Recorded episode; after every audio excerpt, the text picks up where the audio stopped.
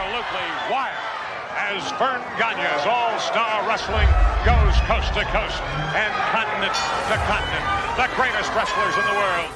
He may be an apprentice carpenter, but I guarantee you he is a seasoned ring veteran. I've been hit with bar stools, bar rags, barmaids. I'm talking to you. They're scared that Hulkamania's still running wild. Oh, yeah. I got a big fat wife and nine kids at home, and I gotta feed them.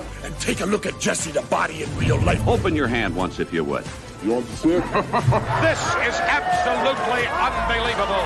Totally, completely out of control. He's coming in over the top. Hey! Look out! Welcome in to AWA Unleashed. We are the preeminent number one podcast dedicated to telling the stories and reliving the memories of the American Wrestling Association. My name is Chris Tubbs. Welcome to episode 101. And guys, you don't look too worse for the wear after Marty Jannetty pretty much ran us ragged last week. Whew, boy! But uh, we're we're back at it this week. You, you guys feeling okay? I'm finally catching my breath. That was uh, that was a hell of a ride last week. That was a party. Flashbacks. uh, getting a sense of a bit of a hangover from just dealing with Marty. Bad, yeah. But uh, yeah, um, you know, we warned people. Not warned. We informed people prior yes. to it what was going to be. And I, part of me wants to say that uh, just putting Marty Jannetty on the title is a disclaimer in itself. Yeah, you know, I, I only had I only had to remove two stories, so I felt like that was a I felt like that was a win. That's not. That's we we've got the cutting room floor, and you guys know what I mean. We've got the cutting room floor that's not even an after dark. I mean, that might be an after dark, but oh my gosh. Oh, it, will it'll be an after dark. We'll have to uh, we'll have to show that in one of our uh, online chats with our new subscribers. That's a great tease, Joe. Because before we get into episode one hundred and one, we've got a couple of brand new things that we want to bring to your guys' attention. Number one, Joe mentioned our membership and our membership tiers and I'm going to bring up the graphic, guys. Hopefully, the graphic uh, looks okay. Uh, but we have a brand new. I don't know if it's going to be that big. Let's uh, try that. No, it's not big. Uh, That's the Sky Low Low version. Yeah, no Yeah. kidding. yeah, let me. Is Uh, that, what I up, is that what I sent to you, Chris? yeah, that's what you sent to me. Let uh, maybe there's a new- No. Yeah, that's what you that's what you sent in the uh, in the chat. In the chat or the well, get the link from the Dropbox. I did have the link from the Dropbox. It wasn't in the Dropbox. You sent it to me in the chat. Uh, oh, I sent you the link in the chat. If that makes sense. But Well, here, I just downloaded it. Well, yeah, send it to me again Two minutes remaining. Two minutes. on air. So, are you sending it to me via Oh, chat okay. here? Or? I'll text it to you. Okay, text it to me. Well, and then I have to forward it to my email so I can download it onto my Uh, computer. then I will email it to you. email it to me. Boy. An on-air production. Jannetty last week, and, and uh, wow. Anyway, we we've got a good Mick. Why don't you? While I'm grabbing it, why don't you kind of tell people? You, you guys can uh, talk amongst yourselves, and I will grab the graphic and we will kind of explain it. But Joe I had a very Joe had a good transition. Now I will go into in my email and I will grab the graphic. I guarantee you, we we're we're talking amongst ourselves after this open. Um, but at any rate, we've we've got a uh, we got a good show coming up. Once we uh, talk about the membership, etc. Uh, going to be taking a look at what has been a colorful part of professional wrestling history, uh, the masked men in pro wrestling over the years. And uh, of course, our focus will be on the AWA. Uh, there were more masked men in the AWA than you think there were. Uh, so we'll be talking about them a little bit, their history, and uh, who succeeded, who didn't. uh, some surprises. Uh, you know, kind of kind of comparing the old days of the masked wrestler to can't even say the modern day masked wrestler because there's not a lot of them around anymore. But but we'll talk about that. And uh, in the meantime, Joe, as I'm trying to kill time here, um, as I'm trying to stretch uh, the, you know, I, I went back to that show open that you did, as I always do, and I, I pay close attention to it. And I don't think there'd be anybody that would be more of an expert on the bar scene than you. And when Crusher mentioned, yeah, no, don't don't drop your head. When when Crusher mentions getting hit over the head, I can understand. You know, we talked about it: bar stools, uh, barmaids.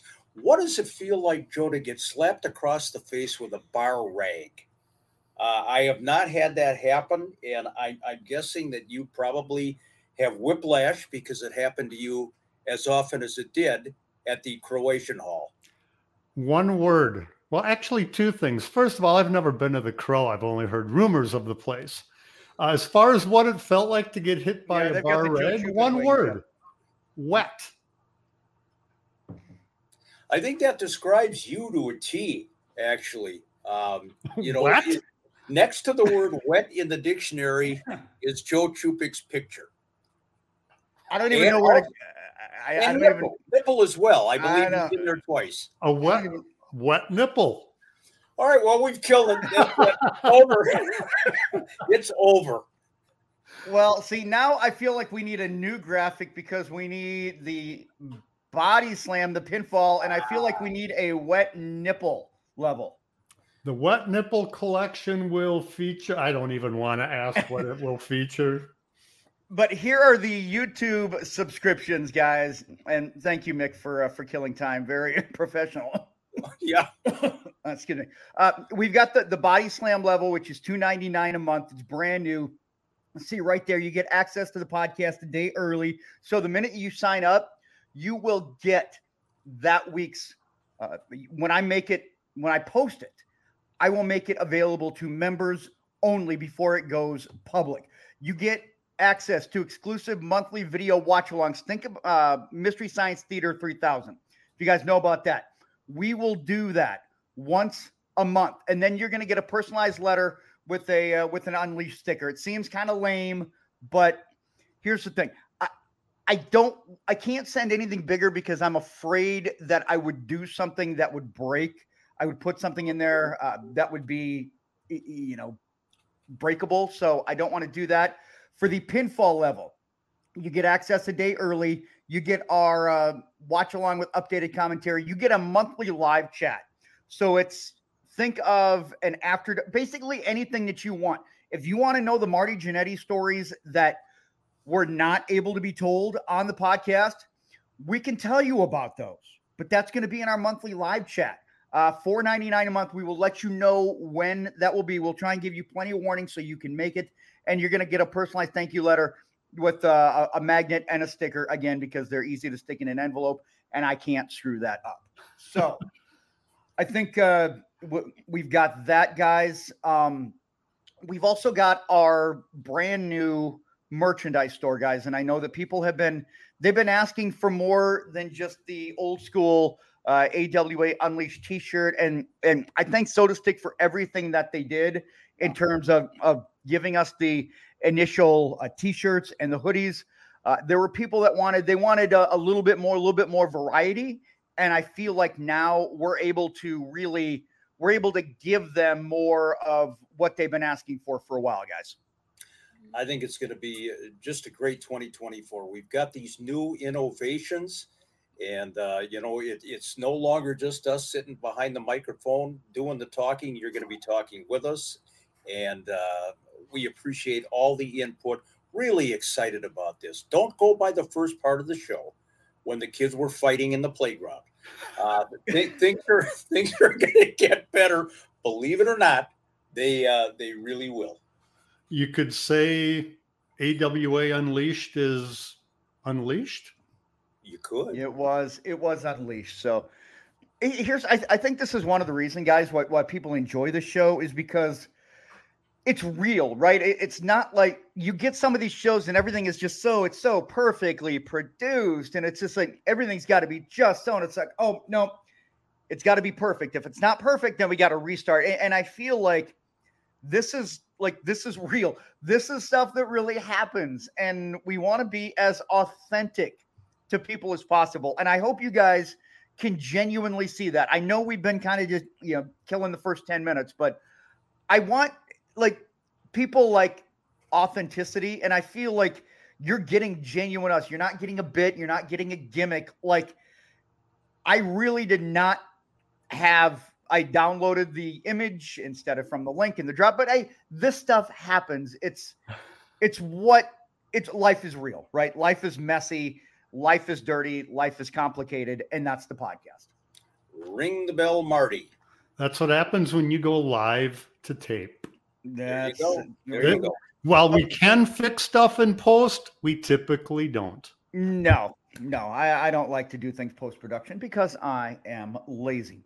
Okay, so today we are going to talk about the masked men of the AWA. And, and guys, I, I, got this idea from talking to our friend Mike Moran, one half of the Texas Hangmen, who, again, is, you know, likes to know, he, he puts it over my head that he scared me first time that I went to a wrestling show. So it, it just kind of got me thinking, too, that there really when I started watching the AWA, there really wasn't much in the way of mac- wrestlers. It kind of went by the wayside. I, want to ask you guys, first of all, before we get going here, it used to be a big deal. And I mean, it used to be like, okay, this is so much intrigue and mystery around these what happened to the masked wrestlers? Is it the advent of the internet? All this information is available. Why is it not a thing like it used to be? Well, I think you answered your own question, Chris, because yeah, I mean the, the internet plays a huge part in in why there's no masked men around anymore to speak of. Uh, just as the internet plays a role in the whole way the business has changed. Um, back in the day, and I know we're kind of jumping all over the place here. We got our bullet points, but uh, good good way to start. Back in the day, if a masked wrestler came into a territory, number one, as you said, it popped the intrigue. Uh, he would come in, and oftentimes, more times than not, it was a heel masked man that would come into a territory. And the reason that he would give for wearing a mask. And there's an early shot. And I mean early. This arguably is one of the first masked wrestlers. And no, I didn't call his match, by the way, uh, going back about a hundred years or better, and that is the Masked Marvel. If you can imagine that, boy, how how unique and and uh, that, that is. That's a Masked Marvel. He looks like he could work an indie show uh, these days, or or perhaps you know win the twenty four seven championship or something like that. But what I started to say, what when a masked wrestler would enter a territory, he would often go on television and explain, "I had to put this mask on because I have a reputation around the country." If I wanted to get booked here, if I wanted to get matches, I had to hide my identity because I'm so damn good and my reputation precedes me, nobody would sign the contract to get into the ring and wrestle me. Well, forget the fact that maybe the wrestlers, you know, if they saw a tape of this guy, you know, the fact that you put a hood over his head, they're not going to be able to recognize, you know, some guy who they've watched for the last 20 years. But that was kind of the excuse. This was how they would go about bringing a guy into the territory. And I mentioned most of them were heels because there was the caveat and it, it, it became less and less a caveat over the years. If a masked man would lose a match, a lot of times it was if he lost two falls, uh, two pinfalls or submission out of three, or a one fall match, but it had to be by by pinfall or submission, not count out, not disqualification. He would take the mask off. And a lot of the guys would come in, they'd sign contracts to stay in a territory for about a year or better a couple of years at a time. Looking down the road, they knew when the eventual mask time was coming off. Probably would have come off sooner if if uh, if if the houses weren't good. Um, but that's the way it was done. So there was always the God, is he going to get beat this week? Is is is Verne going to do this and that? Is he going to finally take him? And uh, and that's the way it was, and it was protected. Nobody knew who these masked guys were. The general wrestling populace did not know. Today, in this day and age, they know six months before the guy got to the territory, and that's the difference. Yeah, the internet has certainly changed the whole masked wrestler thing. Although, Mm-hmm. eh, you know, take a look at AEW with uh, the recent angle with the devil. I didn't see a whole bunch of exposure, you know, as far as who that was online. So I think AEW covered that, if you will, covered their asses with who that was. Um, at least I didn't see it. If if it's out there, I don't know. But Yeah, it was it was the full bodysuit. So I mean, you couldn't see, you couldn't see hand, you couldn't see any skin. Like everything was covered from from head to toe in that. Yeah, which is what they need to do, including the the the henchmen or the guys that covered all in black that came out of the, into the ring. But it is different. You you would not be able to do a six month or year long run nowadays because the internet is like uh, Gladys Kravitz from the old Bewitched TV series has to know everything about their neighbor and snoops and and shit like that. So, I, yeah, keeping some keep having somebody be masked, you can do it. It ain't going to be for very long before somebody blows their cover, if you will. And sadly, that is the case. So, parts unknown. Tell me about parts unknown because It's just I've, north of somewhere. I've never been able to find it on a map. If you look on a map, it's at the intersection of Kayfabe and Broadway. Uh, if you take a right, you go down to Gig Avenue and Juice Boulevard. Uh, it, it's kind of in there.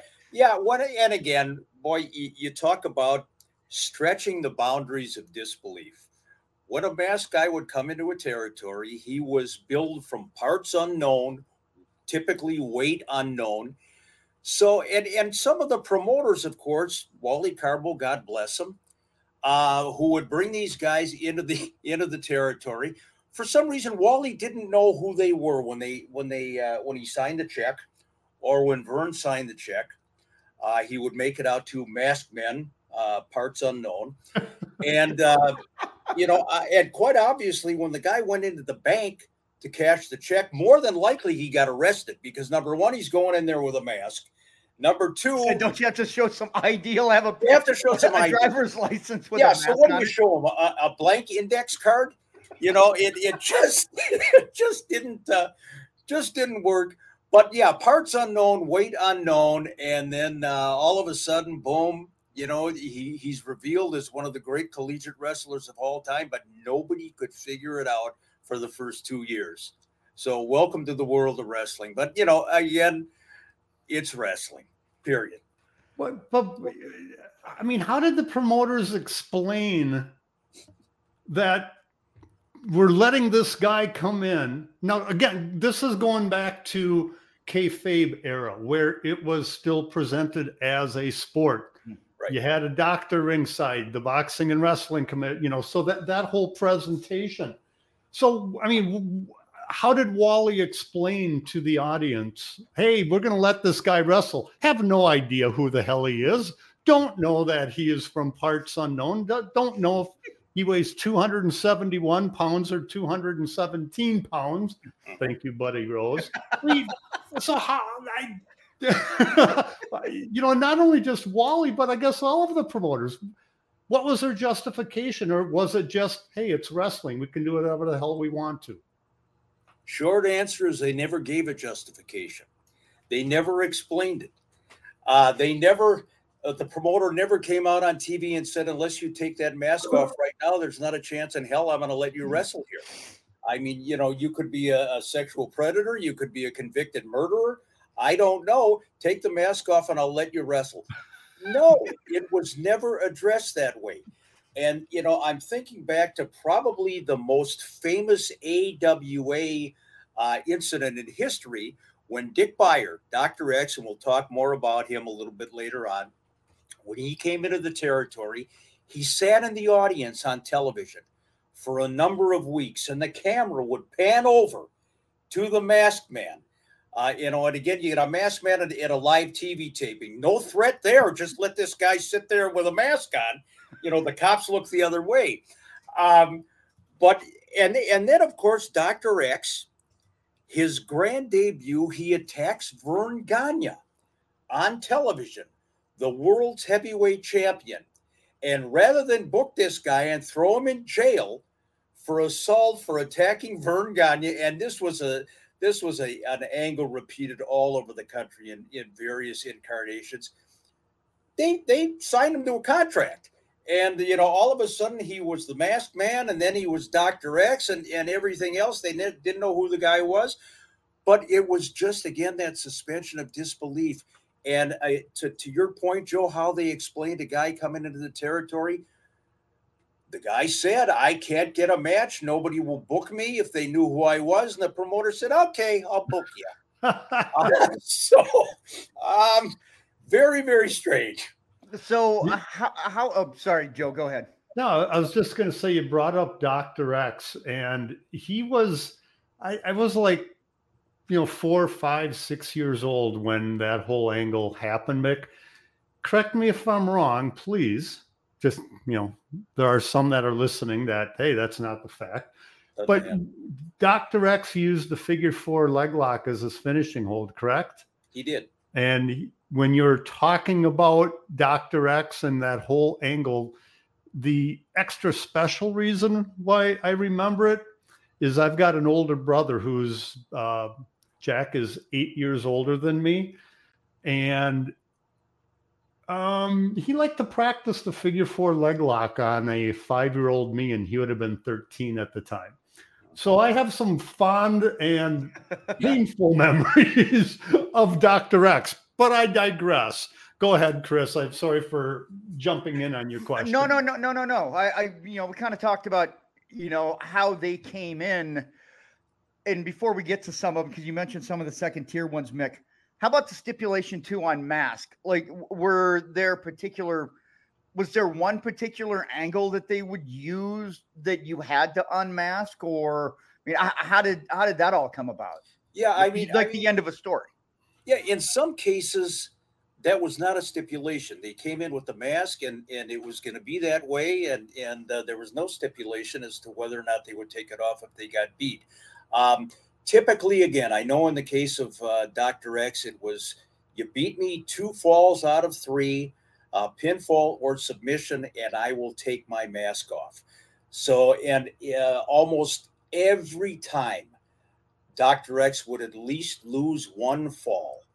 And a lot of times he would lose the first fall, maybe by pinfall or submission, and then get disqualified in the second fall. And of course, the people are ranting and raving, hey, you lost two falls out of three. But ah, uh-uh, no, no, no.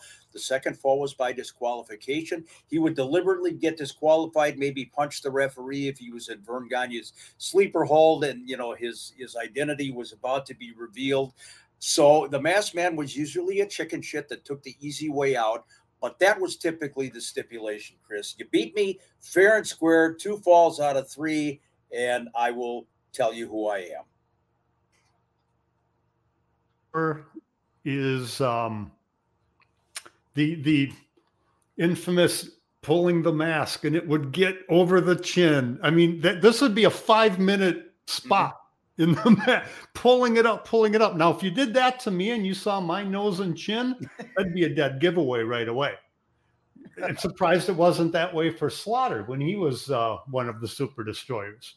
Well, that's interesting too. When you mention uh, Sarge, think about the effort that it would take to get the mask even above that chin. I mean, you've got to be a, a Superman. You got to be a modern day Hercules Cortez or whoever just to get. But again, you know, a lot of times, you know, the, and again, it's that suspension of disbelief. The mask would come up part way and maybe it would get caught on the guy's teeth or something like that. And they would explain it away, of course. Well, why didn't he just give it one more pull?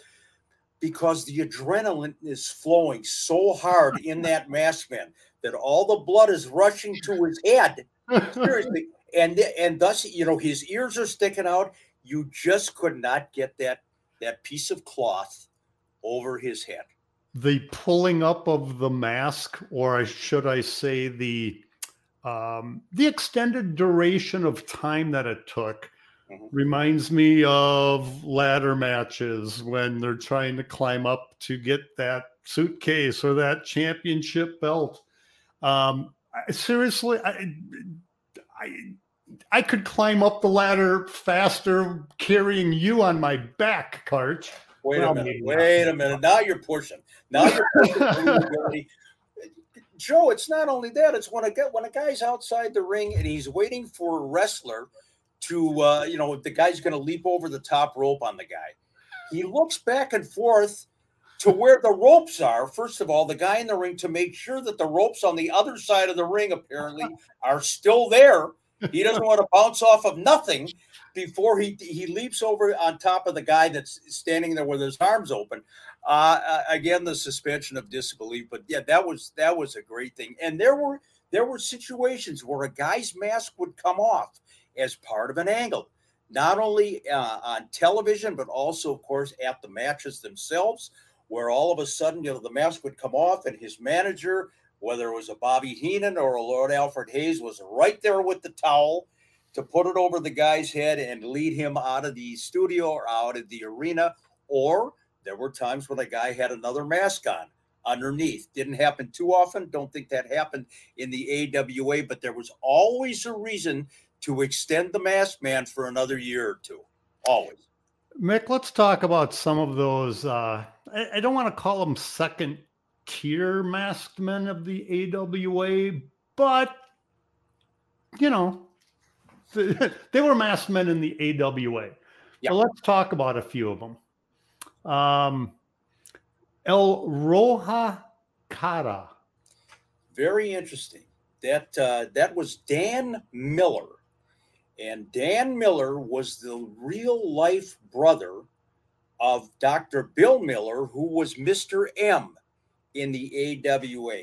And, and Dan Miller, a great wrestler, had a tremendous career all over the country, everywhere really except the AWA, because he came in as the El Rojo Cara gimmick uh, for a very short time to team up with his brother Bill Miller.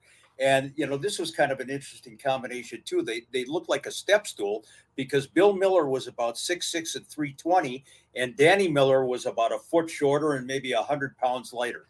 But Dan Miller, El Rojo Cara, and the reason that I call him a second tier guy in the AWA as far as mass men is concerned is because of the duration. They really didn't make a big deal out of his presence. He was kind of in and out uh, to a hot shot and angle with uh, with Mr. M, and he was gone. Quick question on that. So you've got Danny Miller with a uh, a, a, a, Mexican or Spanish uh, Hispanic name. Mm-hmm. Um, were lucha wrestlers uh, popular back in the day in Mexico? And I say back into the day, uh, I'm going to refer back to the 60s and 70s because I certainly did not hear about them. And I just say that because of the the the the the, the Spanish name being used at this time, and it sounds like a name that could fit right into lucha libre today. You know, I I know it was it was out there. It certainly wasn't as prevalent you know, as it was going into the 70s and the 80s. And then, of course, with the internet and, you know, the, the worldwide explosion of wrestling as far as the lucha style is concerned. I don't recall, I, I don't think they ever suggested that Dan Miller under the mask was of Hispanic descent. I think they just gave him the name. Uh, I don't remember him doing an interview on television. If he did, um, it was it was a blip on the radar, but I think it was just a name that they gave him. I could be wrong, uh, but you know, again, it's uh, to add to the intrigue. Let's just throw everybody off here and you know make the assumption. Let them make the assumption that he's Hispanic. Well, so we go from somebody from a uh, um, a, a, white male portraying a uh, Hispanic to somebody who actually filled the role, both under the mask and with the mask off. The super ninja, Shunji Takano. And I got to say a quick side note. He is the only, well, he's the one, only time I ever drank sake in my life. And Shunji Takano uh, there he is. Uh, he came into the AWA in the mid and late 1980s. And uh, he actually, I believe, was dating Sherri Martel at the time. And he was, uh, he wrestled a few matches, but he was also brought in as kind of a bodyguard to look over the shoulder of Larry Zbyszko and uh, they brought Shunji into the AWA. And again, it was for a cup of coffee. He was in and he was gone. He went back to Japan. I think the relationship with Sherri kind of fell apart there. Um, and what better way, perfect segue, uh, Joe and Chris, what better way to replace a guy from Japan when he leaves the, the AWA area in typical AWA style? My God, you want to go to that that super heavyweight sumo Japanese wrestler. What better guy to bring in than Steve Olsonoski? I, uh, oh man, Steve, God bless him. Uh, he did pretty much everything in the AWA, and he became Ninja Go. And go he did uh, very quickly. the AWA, and I felt bad for Steve. I mean, first of all, uh, Shunji Takano, even Super Ninja, really didn't get over that well. They were paying attention to Zbyszko, And then Steve, Steve Olsonoski had to follow what was kind of a lame gimmick anyway, didn't work in the AWA, but everybody knew. I mean, I would shooting pictures at ringside, and everybody is yelling, Steve Olsonoski, Steve, when did you move to Tokyo? And blah, blah, blah, blah, blah. So, so the Polish yeah, Ninja. This Polish Ninja. Yes, uh, Steve Olsonoski, Ninja Go. He he got up and went. Yes. Oh, oh, Ninja Go. How do you come up with the name Ninja Go? Uh, if you're Wally, you say Carbo, Ninja Go. If you're Wally Karbo um, and Verne Gagne, mm-hmm. um, you you come up with pretty much anything. I mean, Chupik was around. I mean, he may have, you know, gotten involved in a little bit of that oh, too. God, no! Please do not even try to pin that on me. And I got to say, Wally was gone by that point, so we can't put the blame on Wally and his Wallyisms for Ninja Go. So, so it's Ver. I don't know who came up with the name. I hate to say that Greg did. Uh, it was another name that was on the fly. And again, poor Steve hmm. Olsonoski. But you put him. Steve was a good wrestler, and then all of a sudden. Uh, he's got a hood on and um, he's a ninja. Ninja. He's a ninja. yeah, yeah. So go ahead. Go. The more we talk about the late 80s, uh, and this, I mean, this would have been 80, what, 87, I believe, when uh, the whole ninja with Zbyszko thing came about. God, there was just a lot of dumpster fires. Lots. Yeah ra- raging forest fires, and yeah. and uh, you know the AWA seemed to be the head arsonist at the time. and, uh, the uh, very the, let, us go to the very first masked man. Yeah, perfect. Let's start. Let's start at the beginning here because we've had some fun with you know kind of the ones that didn't necessarily work, but the AWA at its you know at its genesis, Mr. M. Absolutely. And he remains one of my favorite wrestlers of all time. And again, you talk about the intrigue. And we've mentioned that Mr. M was Dr. Bill Miller, a licensed veterinarian out of Ohio, tremendous amateur wrestler. I mean, he was the real deal. He was a legitimate tough guy. And they brought Mr. M, I believe it was 1961 he came into the AWA territory, and he was the first really important mask man uh, from back in the day. And he had I believe his stipulation was more if you can beat me within 20 minutes or whatever, I'll give you $5,000. I don't recall if he had the unmasking stipulation. He probably did. What was interesting about Bill Miller is that he wrestled in Joe Dusek's Omaha territory, uh, which, you know, was kind of doing its own thing, you know, fringe element of the AWA, um, as Dr. X before Dr. X ever came to the AWA, uh, Dick Beyer. This one, look at the date on that one. January 9th. And as we are airing this program, uh, that one goes back 61 years. And in that match, Mr. M got a title shot against Verne Gagne. Like that goes back 60, 62 year or uh, 62 years. 62 years to the day. To the day. Isn't that something? And and uh, M won that match. He defeated Verne Gagne.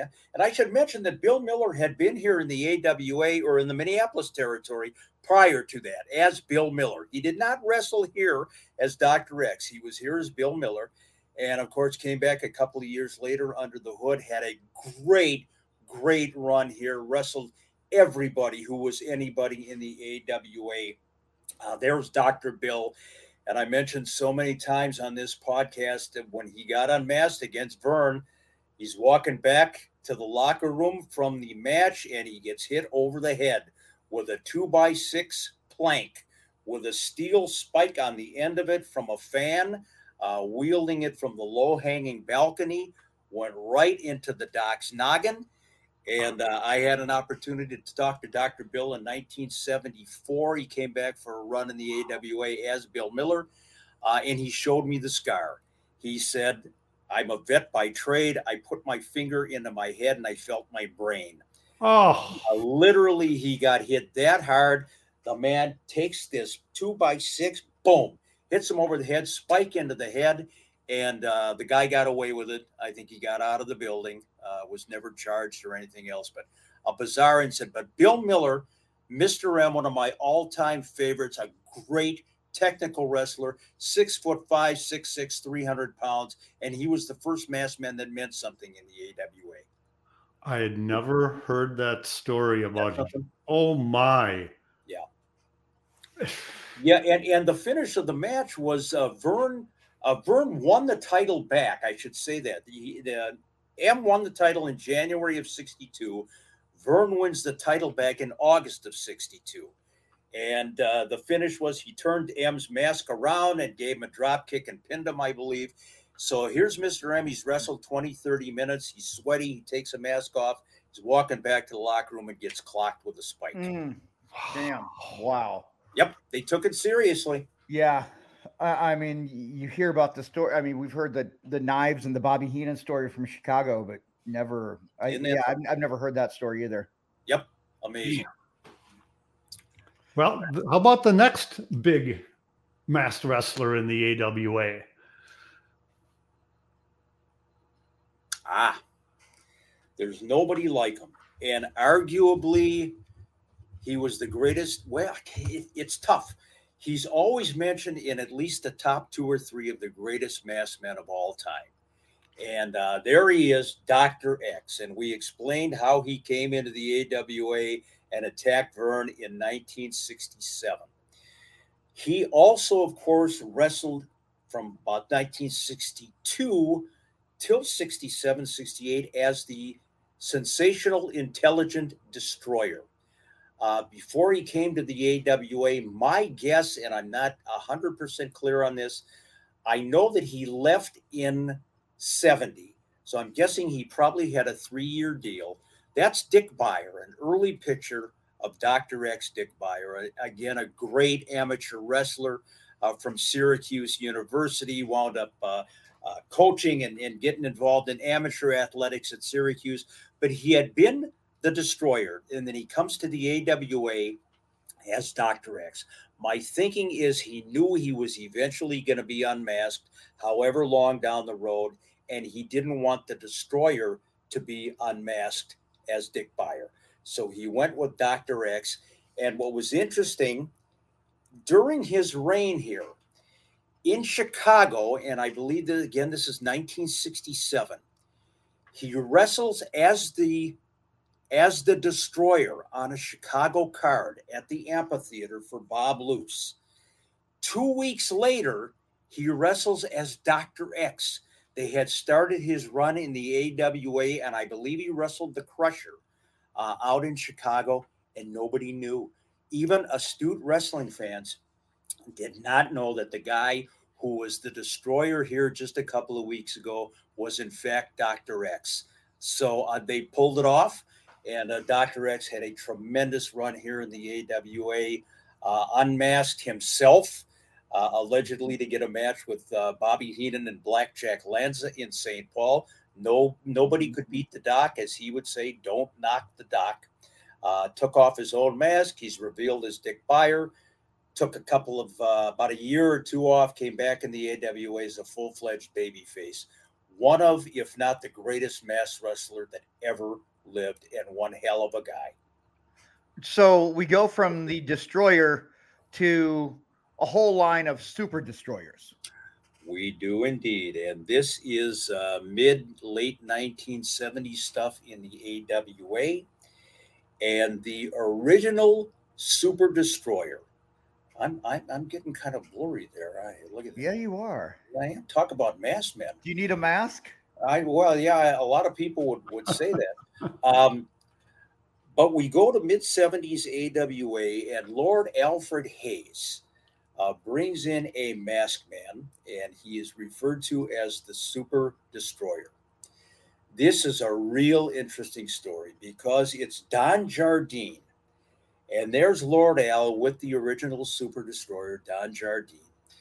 Jardine had wrestled as the spoiler all over the country and had made a tremendous name for himself. I mean, he was he was major stuff in pro wrestling comes into the AWA, and Verne, for whatever reason, you know, didn't want to call him the spoiler. Uh, there's Don Jardine on the left. Interesting story about this as well. That's Captain Lou Albano, his manager. The spoiler came into Madison Square Garden in New York and could not wrestle with the mask. The Athletic Commission in New York would not allow masked wrestlers. So Don Jardine came in as the spoiler without the mask out in Madison Square Garden. Uh, intriguing stuff. When he comes to the AWA, he's under the management of Lord Alfred Hayes, as I said. Well, Verne and Don Jardine, I have this from a reliable source, did not get along at all. They just did not like each other. And Verne wants Don Jardine to unmask in a match in Milwaukee, and Verne wants to be the guy to unmask him. This isn't all that long into Jardine's tenure here in the AWA. Not only does Verne want to unmask him, he wants to do it on an undercard. Uh, it wasn't even the main event on the card. Well, Don Jardine no showed. He refused to wrestle the match. I don't know if he turned up at the arena or not, but he left the territory. And what was interesting about this, I was always under the impression that when he left, it was such a sudden deal that Verne put out the call to whoever happened to be handy to replace him, which turned out to be, of course, Sergeant Slaughter. Turns out Verne had approached uh, Bob Remus, Sergeant Slaughter, way earlier, like months in advance, because he anticipated there was going to be a problem with Don Jardine and he wanted Bob Remus to be at the ready. So this wasn't a, a sudden deal at all. And then all of a sudden, there you go. Now, eh, this is a very interesting article. That's Bob Remus, Sergeant Slaughter, aka uh, Super Destroyer Mark II, who was managed by Lord Alfred Hayes. A guy by the name of John Sherman, who was a local uh, editorialist writing for the Sun Suburban newspaper had a wrestling column that the AWA put over on TV every week. Well into Super Destroyer Mark, II, Mark II's reign here, he had not been unmasked yet. And John Sherman put this article out. Yes, it's Remus. Uh, that's Super Destroyer Mark II, uh, Sergeant Slaughter Bob Remus. John Sherman exposed him. Uh, in the AWA had been putting this wrestling column over for several weeks. Uh, it was, they were happy at the fact that somebody was covering wrestling. So they gave Sherman the airtime, and all of a sudden, unbeknownst to the AWA, he exposed Bob Remus. So, you know, for whatever the, re- the readership was for the Sun newspapers, those people knew before he was unmasked that it was, in fact, Sergeant Slaughter, Bob Remus, that was under the hood uh, when he came in as Super Destroyer Mark II. Uh, and again, a great run. Uh, Lord Alfred managed him for a while. He was involved with Bobby Heenan, uh, and the rest is history. When Sarge uh, left the territory, things really picked up for Sergeant Slaughter Bob Remus. Just a little bit. Yeah, just But- just a little. Why did Sarge leave at two, and why did we have to go on to three? Three was here at the same time that two was, and then there, of course, there's Sarge getting an award at the uh, Cauliflower Alley Club, the Dapper Sarge. Uh, they, they brought in Super Destroyer Mark III. Now, remember, the original one is gone. Yep. Don Jardine's gone. Now you've got Mark II, you've got Mark III teaming up in the AWA, and they're, of course, managed by Lord Alfred Hayes. Uh, that's Super Destroyer Mark III. Eventually, he has a falling out and he turns babyface uh, and starts uh, a feud with Super Destroyer Mark II. Stay with me on this one, ladies and gentlemen. Uh, so you've got two and three are still here. Three turns babyface. It's like a bad joke. If Super Destroyer Mark II and Mark III are fighting, and two doesn't like three, and one is gone, it's like some weird algebra. Anyway, There go. you go. Yeah. And imagine this is for wrestling fans. You know, I mean, it's, you know, talk about your alphabet soup. But at any rate, uh, Super Destroyer Mark III turned out to be Neil Guay. And Neil Guay was uh, Canadian. He came into the AWA uh, for that run as Super D Mark III. And then he uh, he was unmasked. I don't know that they ever really identified him when he was unmasked. There he is. Uh, that's Neil Guay. Went on to wrestle as the Hangman uh, out in WWF country back in the day. I've mentioned this before. This is this this never made any sense to me. When he turned babyface, uh, he had a match with Super Destroyer Mark II, and his mask came off somehow. Mark III's mask did, or it was pulled off or something. So he was revealed, at least his face was. Comes time for the main event. And this wasn't the main event match, but comes time for the main event, he's going to do a run in on the same night, same show where he's been previously unmasked. He came back from the locker room to do the run in. His mask was back on. so I, I, I'm not quite sure if he forgot, if he was concussed, if he thought that the wrestling fans might forget that they just saw this guy's face 15 minutes ago. But nonetheless, I always thought it very, very strange that here the guy came back to make the save with his mask on. Interesting stuff. But you- uh, you know, go ahead. Can Can you imagine if that would have that would happen in today's wrestling? How much the internet would just blow up over that blatant mistake or blatant Oh my god! stupidity? Can, can, can you imagine that if it was and even my dog doesn't like this this whole premise. can you imagine if Tony Khan were to book that for AEW? Oh. They'd run the guy out of town on a rail. Yeah, even faster than they are right now. But yeah, I mean, back in the day, uh, it worked. And again, you know, when he's unmasked, who's Neil Guay? We don't know who this guy Yeah. is. So there you go. How about the uh, the the masked superstar? I, I don't ever remember him as the masked superstar. I remember him as a member of Demolition. Mass superstar, our friend Bill Eadie, uh, came into the AWA kind of for that proverbial cup of coffee. And this is during the Pro Wrestling USA days. And Joe, you remember him very, very well. When you talk about the greatest masked wrestlers of all time, again, you've got a guy, Bill Eadie, the masked superstar, who's right up there in the top three. Arguably, it's Dick Beyer, Don Jardine, and Bill Eadie that are mentioned as the greatest uh, American uh, mass men of all time. Uh, he came in just for a short stint, uh, part of that Pro Wrestling USA promotion, never unmasked.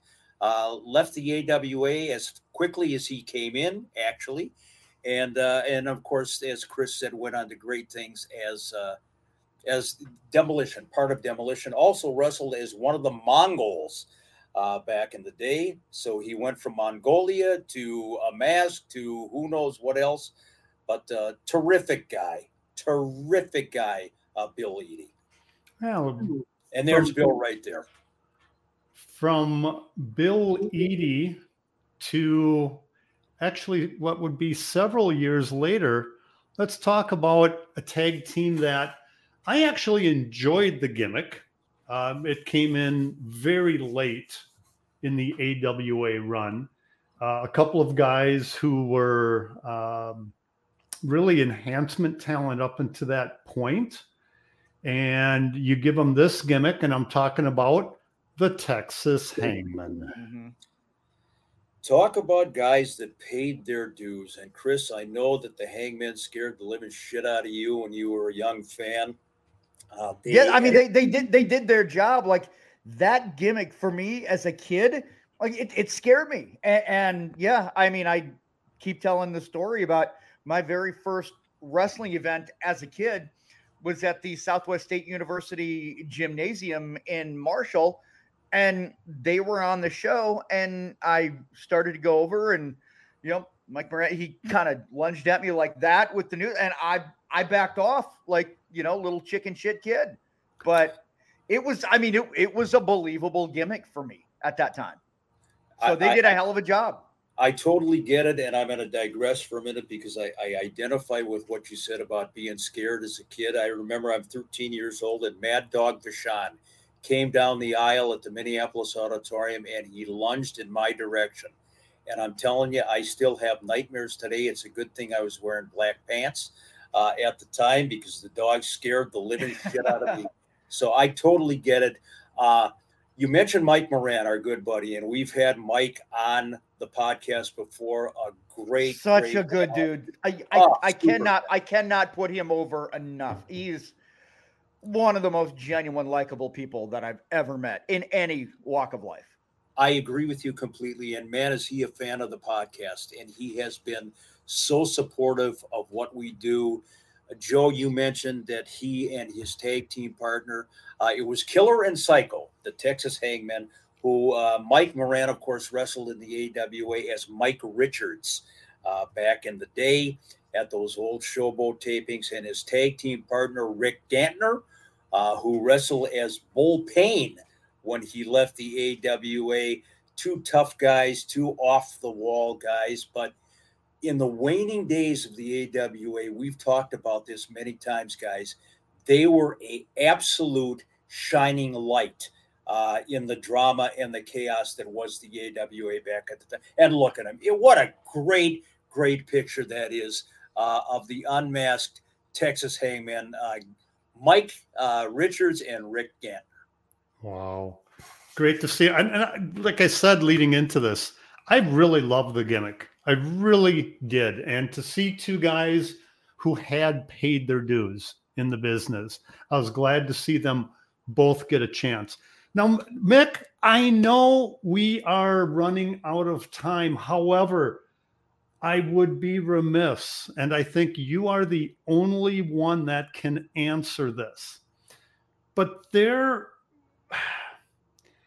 around a ringside lurked this unexplained masked man for quite some time, but he never got a match in the AWA. I am hoping, I am hoping that you can shed some light on who this who this person might have been. I'm talking about.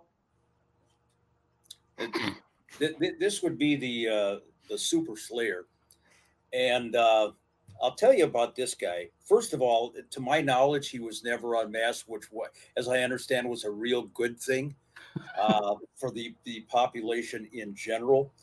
Uh, as far as him lurking around ringside, I believe he did in the uh, in the 1980s, mid 1980s.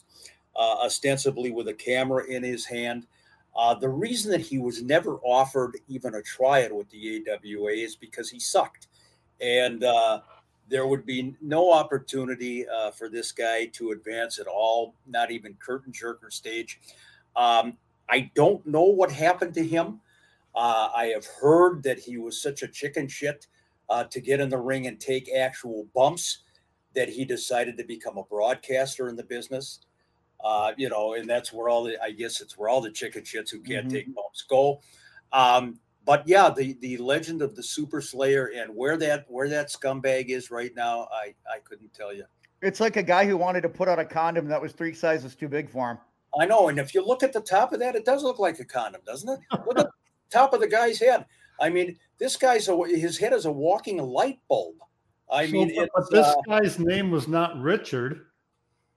So you, so you've got a Richard fitting into yeah, bad bad joke, but still fits sort of. Yeah, I don't know what happened to the guy. And good riddance. Oh, um, oh boy. Yeah, and and and again, this is a case of another another mask guy that they let lurk around without arresting him. And uh, had they arrested him and, and put him in the in the clink way back then, maybe you know we'd all be saved some misery uh, fast forward. He looks like the sort of guy that you want to keep 500 feet away from a school zone, too. Look, oh, at least looks like a guy who cost people millions of dollars. Looks like a guy that his ex-wife wanted kept 500 feet away from her. well, uh, well I, I bet he'd be in a great program with the Rockers, right? Oh, couldn't cut a pro. Uh, sorry. Yeah. But anyway, that's uh, and and by the way, uh, thanks yeah. for that transition, Joe. Wherever the Super Slayer is, you know, hopefully he's incarcerated. But uh, Mike Moran, Mike Richards wanted me to make a point about the Texas Hangmen, uh, that the, when they left the AWA, they were tag team champions in Puerto Rico. They also went down to the USWA and ran roughshod in that territory. So our good buddy Mike Moran said get the story straight. We weren't just in the AWA for that cup of coffee. We were a big deal. And again, in the AWA's waning days, mm-hmm. they were really important. I agree with that. I agree. Chris, uh, we yes. take, take us home. All right. Well, uh, we want to thank everybody for uh, number 101. We're going to recap uh, kind of what we put over at the beginning of the show. Number one, uh, if you're watching this on YouTube, we have even more AWA Unleashed. Sign up for our YouTube memberships, and I'm going to put them on the screen. And I believe, you know what? I don't even know where I put the. I don't even know where I put the the, the gimmick here. Um, you know what? Just go to uh, go to our YouTube page. If you're here, obviously, two ninety nine for the uh, body slam, four ninety nine for the pinfall. You get exclusive watch alongs. You get the podcast a day early. Uh, you'll also get access to uh, monthly live chats where you can find out what stories we had to cut from the Marty Jannetty episode. Mm. Just click the join button and it'll take you it'll take you all there. So great stuff there. Also, as well, uh, if you want to be a part of the AWA Unleashed Army, we've got a brand new line of merchandise, teepublic.com uh, slash users slash unleash plus shirts, mugs, phone cases, whatever you want. We've got several different uh, types of them. We've got a preeminent shirt. We got a, I'm a slick Mick guy. We've got uh, just we've got a quad box. It's got an awesome illustration by our friend Matt Kessling just so many cool things that you want. And I know people have been asking for it. And finally, we got it set up. If you guys have any problems or issues, concerns, let me know. So uh, I, I, think we've got there. Um, one thing I haven't done the past couple weeks, guys, is I have not been able to thank Seventh Avenue Pizza uh, for all of their support as well. You guys know me; I love frozen pizza. Seventh Avenue Pizza uh, dot com if you uh, if you want some great frozen pizza for the family. Right, guys, let's uh, bring it home with some shout outs and then we'll uh, then we'll go back to the we'll go back to the locker room with our our masks on and all of that stuff. So uh, Mick, why don't you go first? My good buddy Rob Tappy out in Arlington, Washington, Washington State.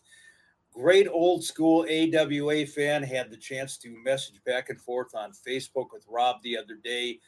Very dedicated, loyal follower of the Unleashed podcast. Hello to Rob Tappy. And my shout out goes to the very first subscriber to AWA Unleashed, David Solinsky. I believe you've gotten a shout out before, but yeah, this is a big one. You're you're the first one. You popped our chick. You were the first one. David, so. Yeah, he was the very first one to uh, become a YouTube member. So thank you, David, very much. And if you want to be like David, become a member. Two ninety nine, four ninety. The four ninety nine. You guys, you won't regret it. I promise you. Promise you that. Uh, I'm going to shout out Matthew Kessling. You guys, eh, he does some fantastic artwork. Uh, his his illustrations are actually featured on the uh, AWA Unleash the Quad Box uh, the T-shirt, the design. If you want it, uh, just know that uh, Matthew Kessling is the guy who's behind that, and uh, he's also creating a couple more things for us. Which, by the way, if you become a member, you're going to get uh, you're going to see exactly what it is that that he is going to be uh, creating for the members of our YouTube channel. So there it is, guys. Next week we're going to get into a subject, Nick, that is. Uh, it's a little uh, near and dear to your heart, shall we say? And I, I think this could be a fun one because it goes back to maybe one of the greatest of all time and your friend Nick Bockwinkel. Wanted to take a look at some of the feuds that Nick had in the AWA, and there were many. I mean, the man was here for about 17 years uh, from start to finish. Some of his, his feuds were legendary, both as a heel, of course, and as a babyface. We get a lot of mail, a lot of uh, messages talk more about Nick. So we're going to do that next week. All right. Uh, yeah. Wait a what? minute. Wait a minute. Oh, Joe's got something. You know, something just struck me.